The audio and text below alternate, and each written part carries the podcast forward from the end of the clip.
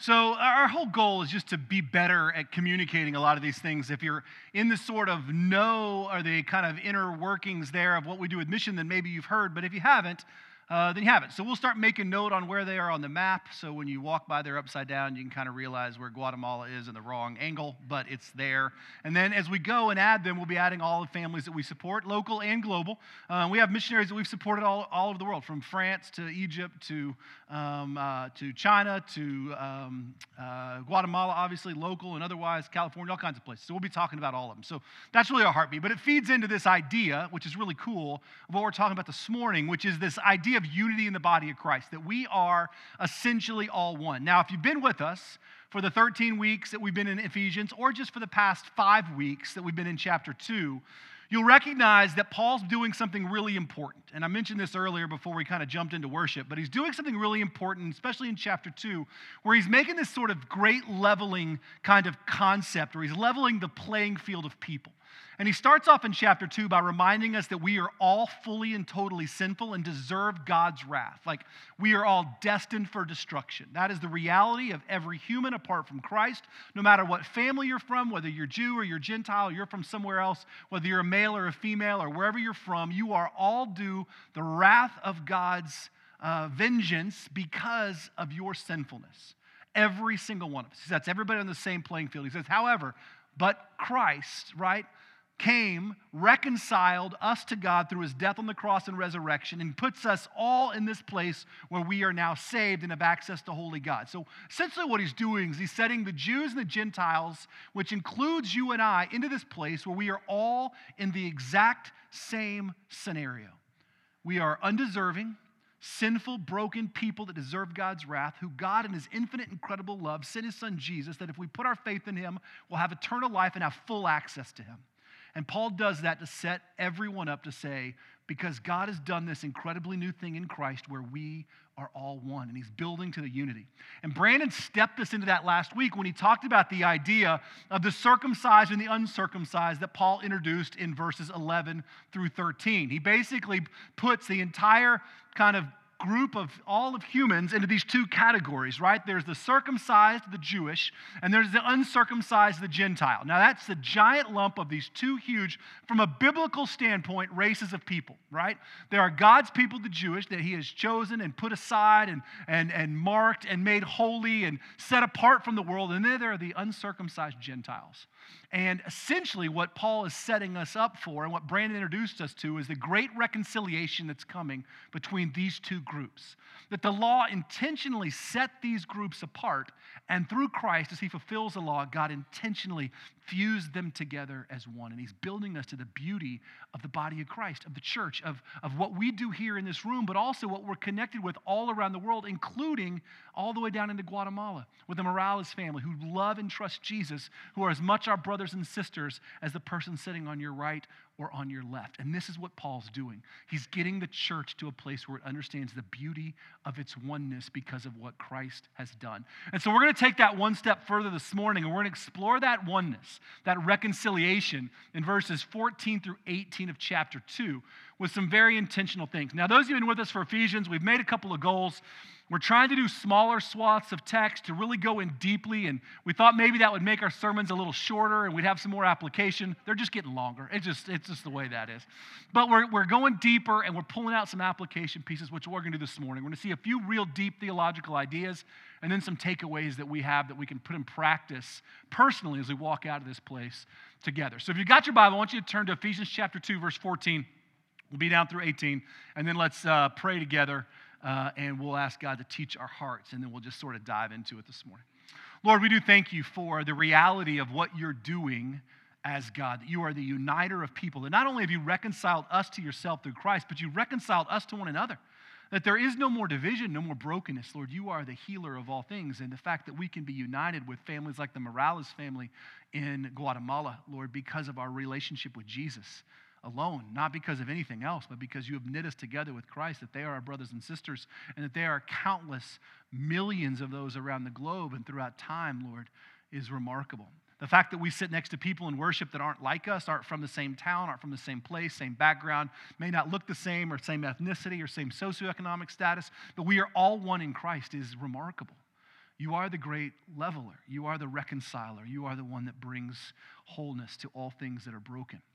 So, Lord, this morning, what I pray that you would remind us of is some of the simple truths we've learned along the way. And then open our eyes to the uniqueness of the body of Christ and what our role is in that uniqueness. Take a moment just as you sit here this morning, as, before we open God's word, and just, just ask God to teach your heart. We do this each week. We want to be in the habit of inviting God to teach us. We want to be in the habit of praying for other people. So take a moment and just pray in your own heart that God would teach you something this morning. Personally, He would teach your heart.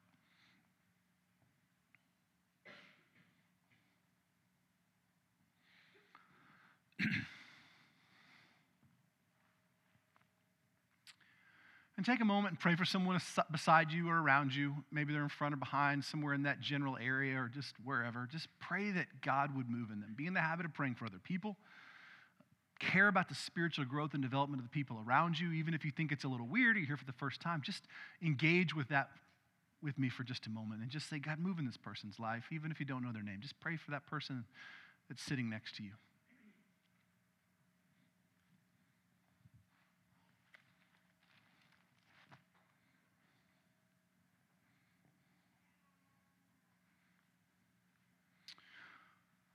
Lord, we ask that you would teach us this morning, that you instruct our hearts, and we ask these things in the risen name of Jesus, our Savior and our Redeemer. Amen. So I'm going to pick up in 13 because I want you to see where Brandon left us last week because this is kind of what Paul, Paul, all these are really tied together, right? They're not meant to be broken up the way we're breaking them up as we work through them on Sundays. So I want you to see where we left off and, and where we're going. And we're going to kind of move through it kind of quickly because what Paul's doing here is he's reiterating something that he's already said twice in chapter 1, twice in chapter 2, and in verse 13, but he's coming at it from a different angle. So we're going to move through these pieces a little bit quickly because we've seen them, but I want you to hear the power in which he says them, and we'll pull out some theological ideas that are really important to understand. But this is starting verse 13, but our focus is going to be 14 through 18 this morning. but now in Christ, excuse me, but now in Christ, Jesus, you who were once far have been brought near through the blood of Christ. For he himself is our peace, who has made the two one and destroyed the barrier by dividing the wall of hostility, by abolishing in his flesh the law and its commandments and regulations. His purpose was to create in himself one new man out of two, thus making peace, and in this one body to reconcile both of them to God through the cross, by which he put to death their hostility.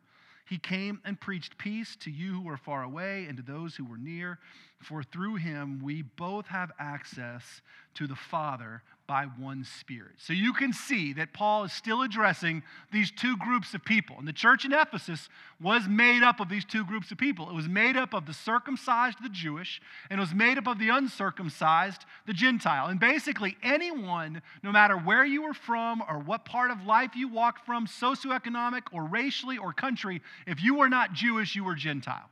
So if you are not part of God's covenant family that was established thousands of years prior through Abraham, then you are not part of that circumcised community. You are a part of the Gentile community. And the church, the New Testament church, is made up of these people. In fact, it's really hard for us to understand the challenge it would have been for the Jewish mind to grasp the idea that they could be worshiping alongside non Jewish people.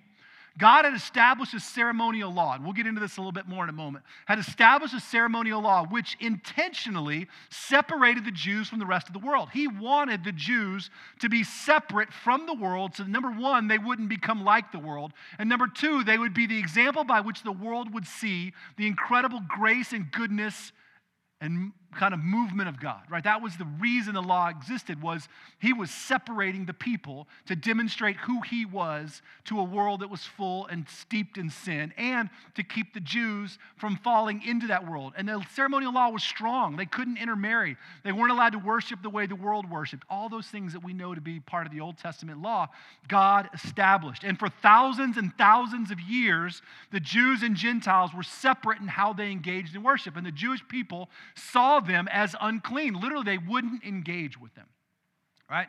So we understand that what Paul is actually doing here is really remarkable because what's happening in Ephesus and in all the New Testament churches was there was a gathering of both Jewish believers and Gentile believers.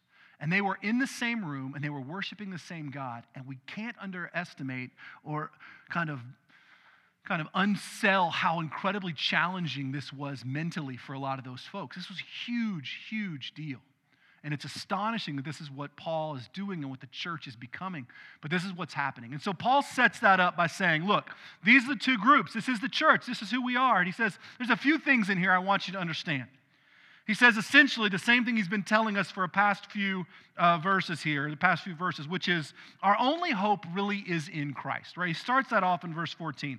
For he himself is our peace, he is our hope, he is all that we have. And he's talking fully about Christ. So, in order to understand this reconciliation that's going to be transpiring, we have to understand that our only peace with God and with other people is going to come through Jesus. Now, the reason I say Paul has mentioned this before is because he has.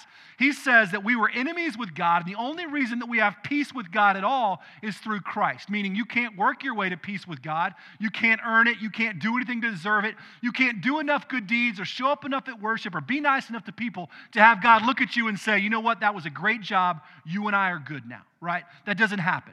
We are so alienated and so full of sin that there is nothing that we can do. We are forever aliens and enemies of God because of our evil behavior, because of our sin. Except that Christ came to fulfill and bridge that gap of hostility and be peace. So Jesus is our peace between us and God. That's it. There is no other solution.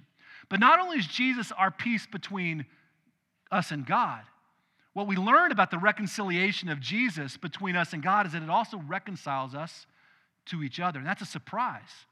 And in verse 14, he begins to intro this idea that we are now going to have peace through Christ with our relationships with one another. So not only has God made peace in us through Christ, but he has made peace with one another through Christ. And this is astonishing. Astonishing because thousands of years of hostility and separation are being torn apart. But what we learn in that first sentence is that our only hope for peace is Christ. Now, the cool thing about this is that some 50 years ago, that would have been an it wouldn't have been a controversial statement at all from any of our churches and any of the pulpits across America. But today, saying that our only hope for peace is Christ is really controversial. We probably don't even hear it much from our pulpits or stages or podiums or places that the gospel's preach because we look for peace anywhere and everywhere else, right? We look for peace in all kinds of places other than just Jesus. We look for it in, in the appreciation of our, of our friends or in our work or in social media likes or the way our spouse treats us or how the people around us give us praise, the applause of our friends. We look for peace through material things, through financial gain, through setting up a, a hedge of protection around us so that when the world comes at us with its difficult times, we feel safe. We associate peace with all of those things because that's what we believe gives our hearts rest. But we know from even from our study in Ephesians and all these other places that that's not real peace. They're just worldly things. Peace only comes through Christ. 500 years ago, Martin Luther, in his lectures on the book of Romans, wrote this line. He essentially said, The perversity of man is that he seeks peace before righteousness, and therefore, consequently, finds no peace. What he essentially says is that humans are designed in the way that we orient our sinful nature to try and seek peace before we seek the things of God. And in doing so, in seeking peace by gathering up enough financial wealth or enough kind of social status or enough, enough thing, people that tell us we're really great or that we're good at our job or whatever those things are, by establishing enough of those things, we think we have enough peace that that will still our heart, that it will still our restless hearts if we do those things. And so we seek peace first and the righteousness of God second, and therefore we will never truly find peace. It means that you can chase all the things of the world and still feel really empty. It means you can establish an unbelievable amount of, of financial wealth here on earth. You can establish a ton of social clout. You can establish a great reputation. You can have people around you saying, Man, Trev, you are great. And I can be as empty and dead inside as always. What Paul's essentially setting the church up for is that same thing that Jesus said in Matthew 6:33, which is seek first the kingdom of God and his righteousness, and all these things will be added unto you. Peace is in all those things. It's one of those things. So, what do we do? We seek first, right? Seek first the kingdom of God. Who is our peace?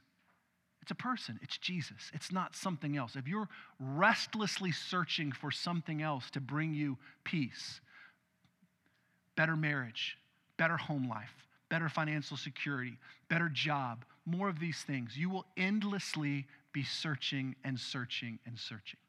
What Paul's setting up in the church is to say this before we move any farther, our only hope for peace is Christ, right? Right there in verse 14. He himself is our peace. If you don't have peace this morning, right, if you're restless in your relationship with the Lord, ask yourself what you're putting in front of him, right? What are you seeking first? Are you seeking peace through all these other things? and righteousness second? Are you seeking Jesus? Jesus, I just want to know you. I just want to trust you. I just want to believe in you. I just want you to be all that I need. We seek Christ first, peace comes because it's in him. So, important to note there. But let's continue in verse 14. For he himself is our peace who has made the two one and destroyed the barrier and the dividing wall of hostility. So now we're back to really talking about this idea of reconciliation. God has reconciled us to himself through Christ. And in that reconciliation, he has reconciled believer to believer. So the first thing that we saw is that our only hope for peace is Jesus, period. And not only does Jesus bring us hope to with our relationship with the Lord, He brings us reconciliation to one another. It's a byproduct of the reconciling that God does from us to Him. It reconciles believer to believer because you've been made new in Christ. And if you have someone else next to you that believes in Jesus, he or she has been made new in Christ. Therefore, we are both new. We are completely new creations. We are now reconciled to each other because of the reconciling work that Christ did. Now, this is important in our context, right? Because you have these two groups of people that historically not only not get along, didn't coexist, didn't co worship, didn't co-mingle, didn't share lives. And now that we've both been made fully new in Christ because Jesus is our peace, we now have peace here. We are now reconciled together. Now, I don't think we'll ever grasp the stunning nature of what Paul is saying because we are not living in those times.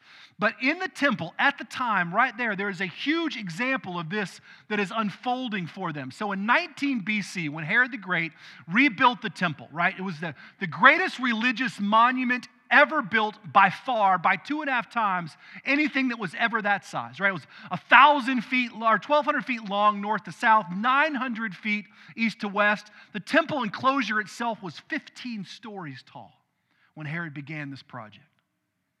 It was, the temple was unbelievable and it had five courts. And the largest of all those courts was called the Gentile court. And it was the outside area before you could go into the temple enclosure. And it had a wall around it that was five feet tall, and that was called the Gentile wall. In Hebrew, it's called the Sorek. It had 13 openings, and it was 1,200 feet in diameter. And those 13 openings were to allow the Jewish people to pass from the Gentile court into the temple enclosure. And it was called the Gentile court, not because the Jews couldn't go there because where the Gentiles were, it's because that's where the Gentiles had to stay. There were signs placed everywhere in three languages that says do not enter. In fact, they found one of these signs in an archaeological dig. It's actually in a museum in Istanbul, Turkey, and it says there is no entry under penalty by death. So what you have is that Herod right, built, rebuilt the temple and he built this Jewish court based on the idea that comes out of Isaiah 56, where Isaiah says the temple will be the place where the entirety of God, the people of God from all nations will worship. And the Jewish people believed that, but they wanted to keep the Gentiles out of God's actual holy and inner sanctum. So they built them a special place that only they could go, or where they could go to worship, where they wouldn't actually have to worship side by side with the Jews. So it was a nod to Isaiah, but it kept the Gentiles separate. And it was most literally a five foot wall, the Sorek, that the Gentiles couldn't cross to worship God or they'd be paid the penalty of death. So even if you were a Gentile at the time that believed in God and hadn't fully kind of become Jewish, you could not cross the wall. Now think about that. Keep that in context for just a quick second and listen to this verse again, to what Paul says, and think about what he's doing. For he himself is our peace.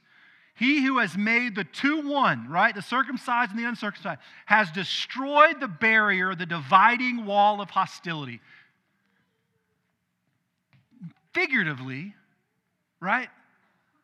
Jesus, not only, well, literally he did this, but not only did he tear the temple curtain in two from top to bottom that separated the inner sanctum of the, the, the, the temple, the Holy of Holies, and the places that normal people, Jewish people could worship, giving full access to people to God, but he divided and broke down the barrier of the Gentile wall as well the wall of hostility, the wall that kept us worshiping separate. Jesus, the reconciler, reconciles us to God by tearing the temple and reconciles us to another by knocking down the sorek, giving Gentiles, you and I, full access to holy, mighty, majestic God. Do you see what Paul is saying here to the church gathered in Ephesus? He's saying there's no longer anything that separates you. God has made us all new in Christ. He has reconciled us to God. We all have access to the inner holy sanctum. The sorek, the dividing wall, that thing that was there, no longer exists. It's been knocked down. He's saying figuratively Gentiles, people that aren't Jewish, you are not only welcome, you are one. And he says it in this way He says, and the two became one. The two became one. It's pretty remarkable, right? That he takes these two people that for 4,000 years have been separated intentionally by God, and they become one. What that essentially means is that there is one group of people. By the second century, it's been well documented that the believers were known and actually referred themselves as the third race. That there was no longer the Jewish, there was no longer the Gentile, there was this one new thing. They were all believers. Didn't matter where they were from, what their socioeconomic status was, what race they were, what their skin color was. They were gathered in Ephesus as a trade city from all over the world. And they were all gathered together, and Paul says, Every single one of you in here is in the same family. Now, we don't really grasp that too deeply because we don't have a whole lot of super brokenness in our identity as the body of Christ. But if you go globally, you'll see how ethnicities are super segregated when it comes to religious things, even within the context of, of the church.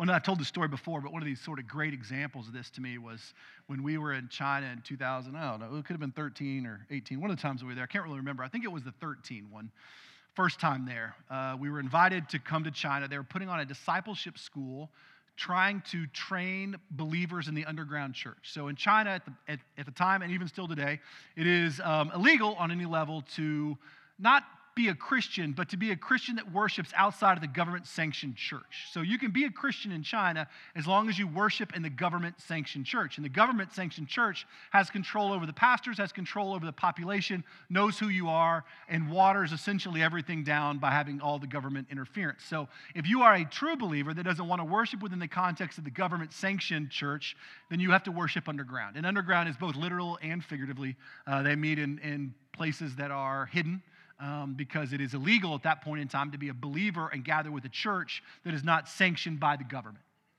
And so we were invited over by a group that was working with the underground church, putting on a discipleship school. And so each day we would break into groups and we would teach. And I taught, uh, my time there, I taught the book of Philippians to a group of about seven college age kids that were gathered in an apartment every day. They would come for four hours and we would teach the gospel and then we go and do various things with our missionaries in the afternoon. Part of the reason that we're, we, are talking about mission a lot is that we're changing our philosophy and how we think about mission as a church. This is a whole other aside. We love to be invited to go. We're not just going to go send teams and drop them in missionaries' laps and say, hey, here's 13 folks from the U.S., like, let us paint your curbs or whatever. Like, we want to be invited to come if we're going to be beneficial. And so they invite us to come. And so we said, absolutely, we'd love to come. And we served that point in time as sort of an outside teaching resource and a break for those that were doing the teaching. And it was a great opportunity to use us as a tool to demonstrate to those people that never see other believers, they very seldom see other believers, that around the world there are people that love them and care for them and pray for them. And so we were invited to go and do that. And so, long story really short, we spent uh, 10 days in China doing that. And uh, everywhere we went, we went by train. We sort of stuck out like a sore thumb. I'm more than most people. I'm like a Sasquatch in China. Like, I'm a huge human. In fact, uh, we were doing an English school one night, and somebody asked me if, in their in their great broken Chinese English, "Are you a giant from your land?" Right? I was like, first of all, never say that again, um, and no, and no. Uh, but I see what you say because when I stand on the subway in China, I literally can see wall to wall. Like everyone's head, and I'm only like six two. everyone's heads come under my chin. And so I do look and stand out. Well, we were bordering, we were boarding the train, and it, I mean, we're talking about millions of people, right? So there's thousands upon thousands on these train platforms, and they're all pushing to get in. And I'm standing there with my backpack, and and, and we're told as we're there to just be cautious, right? Like, don't be afraid, but be cautious. If someone asks you what we're doing there, we're there teaching English, we're doing these kind of things, we're, we're tourists, but we're, you know, we're not there. Don't say, oh, we're here working with the underground church, telling people about Jesus.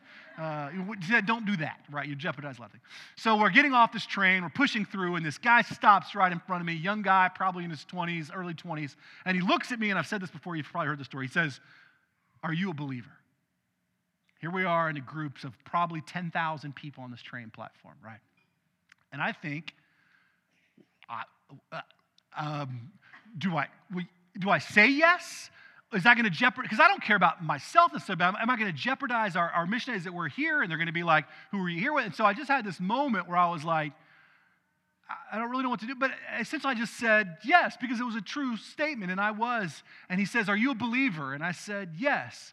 And he just takes his arms and he throws them around me and just hugs me. And I'm, my, it kind of got me pinned in like this. I'm not a real hugger anyway. But I, he just held me. And I thought, and then he looks at me as he kind of breaks off this hug and he says, Brother. And then he walks away. And I thought, whoa. He didn't ask me what denomination I was a part of.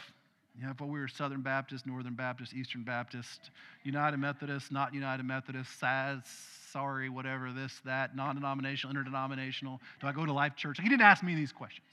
He just said, Are you a believer? And he called me brother, which has never happened to me, right? Anytime I tell somebody I'm a pastor, they always say, Oh, first question is always, Oh, really? Uh, how big is your church? That's the first question I always get. And I'm always like, We got some pretty big people. I got a couple of six sevens in the back. Chase and, you know, these guys are here and Burton, and we're pretty big and we could form a, no, and they're how, how, you know, how large, how big is your church? And, or, or, you know, what denomination are you? Or, or those kind of things. And no one in China ever asked us anything. They just wanted to know that we love Jesus. And so what you see and what Paul's doing here is he's reminding this group of believers that they're one. The two have become one, right? He had been reconciled to each other through Christ. Last thing, we're going to speed this up. The third thing, and I want you to see, we'll do this one really quickly, comes in verse 15. And basically, this that Jesus abolished the law by fulfilling it in Christ. So look in verse 15. He says, uh, For he himself is our peace, who has made the two one, has destroyed the barrier, the dividing wall of hostility. Verse 15. By abolishing in his flesh the law with its commandments and its regulations, his purpose was to create in himself one new man out of the two, making peace. So, what did God do?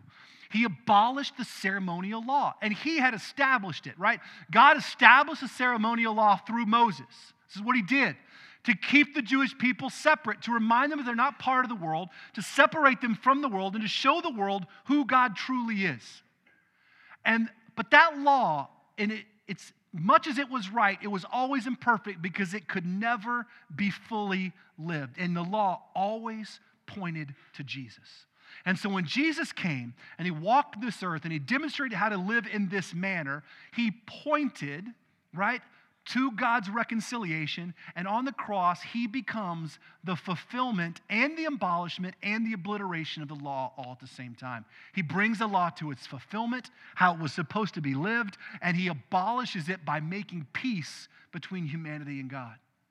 So the ceremonial law of hostility, which set these people apart, was obliterated by Christ on the cross because it was fulfilled through Jesus.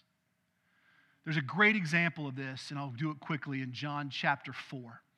Do you remember the scenario where Jesus encounters the woman at the well? John chapter 4 says this It says, Jesus had to go through Samaria. And so he takes his disciples and they go through Samaria and they end up at Jacob's well. Now, having to go through Samaria was not necessarily a true statement. In fact, most Jews did never went through Samaria. There was the northern part uh, and there was the southern part, and Samaria was in the middle, and it was a mixed group of people. And they were mixed because it was a result of Jews that had intermarried that were no longer fully blood Jewish, and therefore the Jewish people wouldn't have anything to do with them. They hated them. They were a mixed breed, if you will. That's exactly what they were, exactly how they treated them and how they spoke about them, and they wouldn't step foot in their land. And so the Jewish people, when they were traveling from the south to the north and north to the south, they would go nine miles out of the way, up and over, and nine miles back in, just so they didn't have to walk into a land that was not Jewish. Hated the Samaritans. Jesus says he had to go through Samaria. He didn't. He could walk around, but he does. He cruises right through it, takes the disciples with him. He's tired, leans against the well. You remember the story? The disciples go in to get water, and a Samaritan woman coming to draw water has this encounter with Christ. And she has this encounter, and it's a really amazing one, but she has this really specific conversation with him in verse 19 where she says, Sir, um, I can tell that you're a prophet, because he had been telling her all these incredible things about living water and all this stuff. She says, I can tell you're a prophet. I know something's different about you. Our fathers, the Samaritans, right? Our fathers worshiped here on this mountain. This is a very sacred place where Jacob's well was, excuse me. They worshiped here. But the Jews, they say we have to worship in Jerusalem. And Jesus said, Believe me, woman, a time is coming and is now coming. True worshipers will worship the Father in spirit and truth. For these are the kind of worshipers the Father seeks. The time is coming, right? The time is coming. Though you will not worship on this mountain nor in Jerusalem, but you will worship in spirit and truth. For God is spirit, and his worshipers must worship him that way. And she says, The Messiah, who I know is coming, will explain these things to us. And Jesus looks at her and he says, I who speak to you am he. What's happening there is that they're having this little quibble, this little argument, and she says, I don't quite get it. Because we believe what we worship here. This is a sacred place for us to worship, right here on this mountain. It's got a lot of history. This is Jacob's well. We, this is the place where we worship. But the Jewish people tell us that we have to worship in Jerusalem. In other words, we worship in separate places.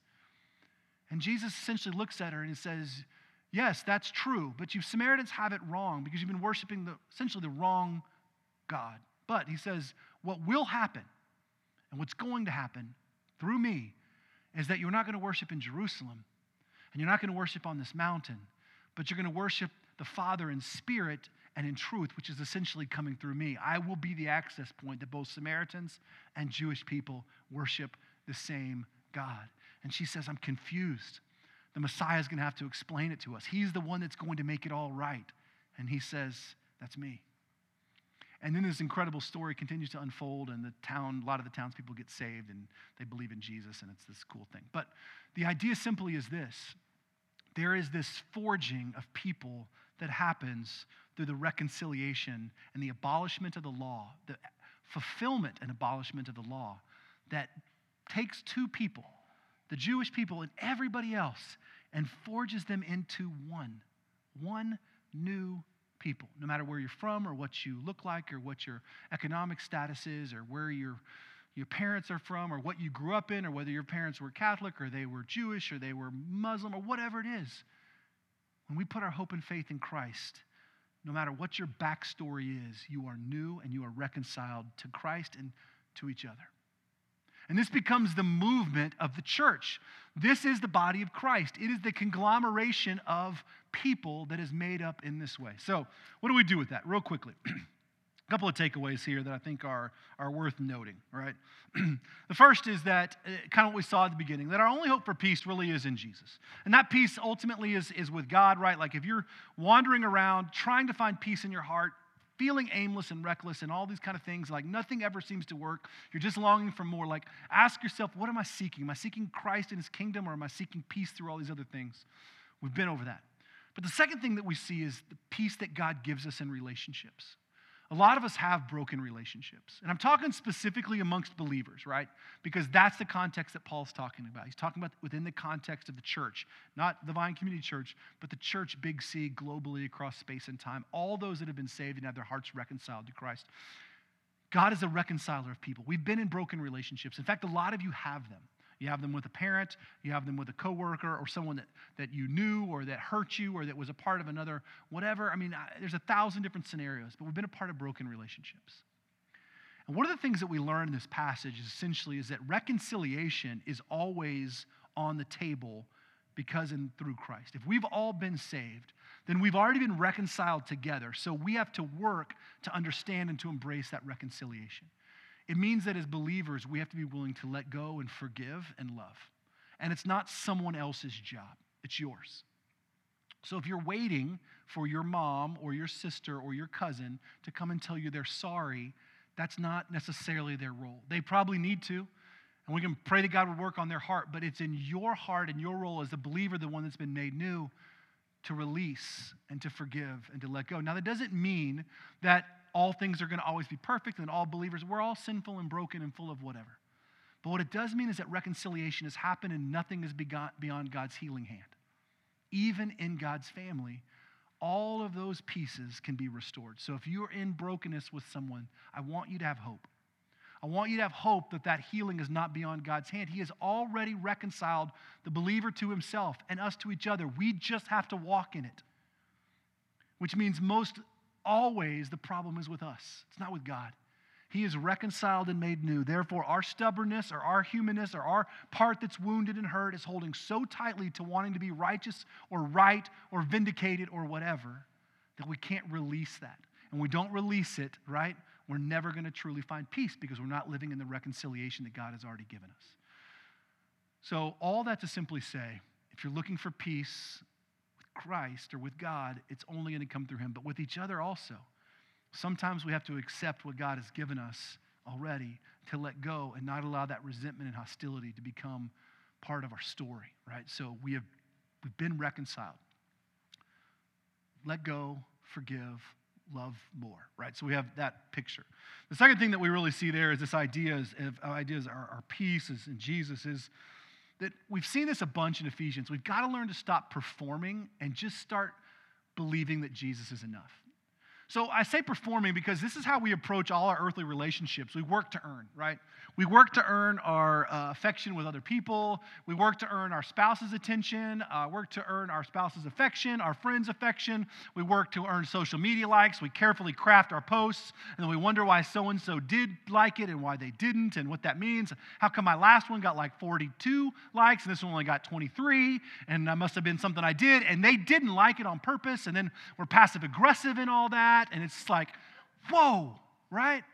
Maybe they just don't didn't see it, right? There's this great bit about this comedian who does this thing where he's like, my wife, she always wants me to like her posts. She begs me to like them. She says, How come you didn't like my post? And he said, I did like it. I told you when you took the picture. I liked it. He's like, That's good enough. She goes, No, I need you to go on so that people will see you liked it. He's like, I, I can't live like this. Can't live.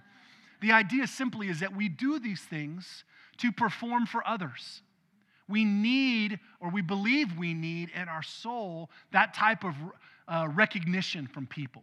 We want the, the, our dad to be proud. We want our kids to be grateful. We want our spouse to, to care about us, to show us attention, to go and do something selfless. All these things, right? So we work to earn. It's how our human relationships work. Sad, it's a terrible way to live, by the way, but it's true. And so it's natural that we convert that over to our relationship with the Lord. We work to earn. We think, man, if, if I can just try a little harder, if God knows that I'm really going to try doing Bible study this year, or get back engaged and reading the Word, or pray a little bit more, just I'm going to try to fix it. If I could just do that thing, then God will be like, hey, you're really, you know, we've talked about this. You're really doing, you're doing good. Like, I, I'll, we're, we're okay. Thanks for the effort, right? None of that works that way. God has already done all that you need. It is totally sufficient and fully complete. You do not need to do anything else to earn His love. You cannot earn any more of God's love today if you do any more good things, and you can't lose any more of God's love if you fail today. It is perfectly consistent and full. Your failures won't cause God to love you less, and your great triumph won't cause God to love you more. Part of what we need to do is quit trying to perform and just believe that God is enough. He's enough for me. I don't need everybody else's hand clapping. I don't need the support and all those things. I don't need people to tell me that I'm worth it. God has already and perfectly and wonderfully told me that I am more than enough. Paul is essentially getting us there because when we're whole like that, when we're fully reconciled to God like that, we can truly love others well. And then finally, that last little piece that I want you to see is that as the church, we have got to stop trying to be right so much and just try and love more. Now, I'm saying this within the context of the body of believers, right? Like, there is always a place to try and be right. There's always a place to try and be right. Like, we want to keep heresy out of the church, right? So, you know, we, we want to fight for the things that are theologically true and noble and all those things, and they're, they're important. So, don't, don't hear this as a blanket. But for the most part, within the context, we spend so much of our energy as people trying to be right. Raise your hand if you've been married more than 10 years. All right. Pretty good group, right? Not too bad, not too shabby. Let me ask you this question. If you spent the, now, Paul talks about this great story, right? He says the idea of marriage is really kind of a, a, a, look at this great story of two becoming one, right? That's the idea. In marriage, you have these two individuals that become one flesh. Paul talks a lot about it. Jews and Gentiles, you have this picture that God has reconciled us, very similar, the two becoming one, the third race, the one. He has done this so that we might become one. Now, in your marriage of 10 years plus, if you've been married 10 years, what would your marriage look like, or what would be the result if you spent the majority of your time trying to be right? Right? Well, we'd have brokenness. You'd break the heart of your spouse, right? You would essentially develop this pattern of defeat and this pattern of power or this power of dominance or this place where no one wants to share or this place of resentment, you would develop full on, true, real brokenness. Just the way that would go. It's a terrible place to be because marriage is, is the actual, it's the sacrificial movement of two individuals deciding they love the other person more than themselves. So marriage is essentially mutual submission. It's saying, I'm fully independent. I can like burritos and I can vote this way and I can think this way and I can like this sports team and all those things. I'm fully individual. But it also means that I love someone more than I love myself. So whatever my desires are, they become subservient to the person I love more. So it's not about me being right, it's about me loving you fiercely. And so, what's the point of me being right if I destroy the one I love in the process? Marriage won't last. People become resentful. They become hurt. They become angry. They become distant. They withhold. They draw these things in. Body Christ is really similar, right? If we're becoming two, becoming one, why do we spend so much time arguing and fighting over those essential things that we're trying to be right about? Whether it's worship style or whatever political view, or whether it's this church is great or this church isn't, or what this room should look like or that room should look like, or why this church is like that and they shouldn't have that and they have a rock climbing wall and they don't, and whatever. It's all about those things, right? Here's the truth. Now, great. Now, I'll be real honest. There are some outliers. There's some churches here that are in our world that are not following the Lord. So let's leave the outliers on the outliers. But for the most part, everyone is just trying really hard to follow Christ. It's, it's really hard.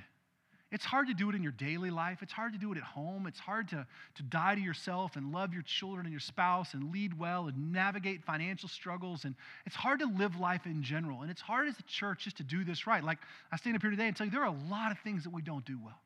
For five years, I've been talking about, talking about missionaries. How hard is it? Well, for whatever reason, we just didn't do it well. And a lot of things we don't do well. Part of being the church is recognizing that everybody is trying. We're all dealing and struggling and walking with all kinds of things. You have no idea what another person walked in this room with this morning. What burden they're carrying, what struggle they have at home, what identity crisis they're facing, what hurt, what sin, what struggle, what broken relationship, how much they may just need to have someone tell them that I see you and I love you. But instead, we're hurt because this life group met on the same night that we were going to do our Super Bowl party, and they called the church first and used the room. But he knew that we were going to use the room, yet he called first. So we're not talking to them right now. This is what we do, right? We left that church mad. Why? Because they were too big or too small. Like it's their fault. Like think somebody can control that. Because they don't have parking or enough of it. Or because their website's bad or the panini press was broken or whatever, right? Try to be right less and just love more. There are times to be right, fine. But in your heart, in your marriage, in your home, in the church, these are amongst believers, try and be right less. When your believing brother has a story, you don't have to top his. Just love him, right? So, this is what Paul's getting to. Two becoming one means that whoever you're sitting next to this morning is your brother and your sister, like family. They're broken, they're hard to love at times, but we are knit together as one. And through thick or thin, we should welcome them and love them like family because there is no more divide. Let's pray together. Lord, we thank you for the truth that comes in knowing Christ, for the power that comes in the oneness of the gospel, for the reality that you set us up with, that you reconciled us to God through your death on the cross, and that, Lord, you have reconciled us to one another. Let us be a people that understand that our peace comes only from you, that you have reconciled us together, and that we are broken, that they are broken, and we are one together. Help us try and be right less and love more. God, you are the Redeemer and the mover of souls, the restorer of all things that are broken. There is nothing outside your healing hand. If we need to forgive someone, let us forgive. Give us the power to do that. If we need to swallow our pride, let us swallow our pride. If we need to say, I'm sorry, let us say, I'm sorry. If we just need to be in your presence more, if we need to quit pursuing peace through other things and just let you be our all. Lord, you are our King and our Redeemer, our Lord and our Savior. Let us close our time in worship by echoing these things that we heard today, by believing that you are our peace, that you are all that we need, that you are Jesus, the great reconciler the one who brings life. Let's stand together and close our time in worship.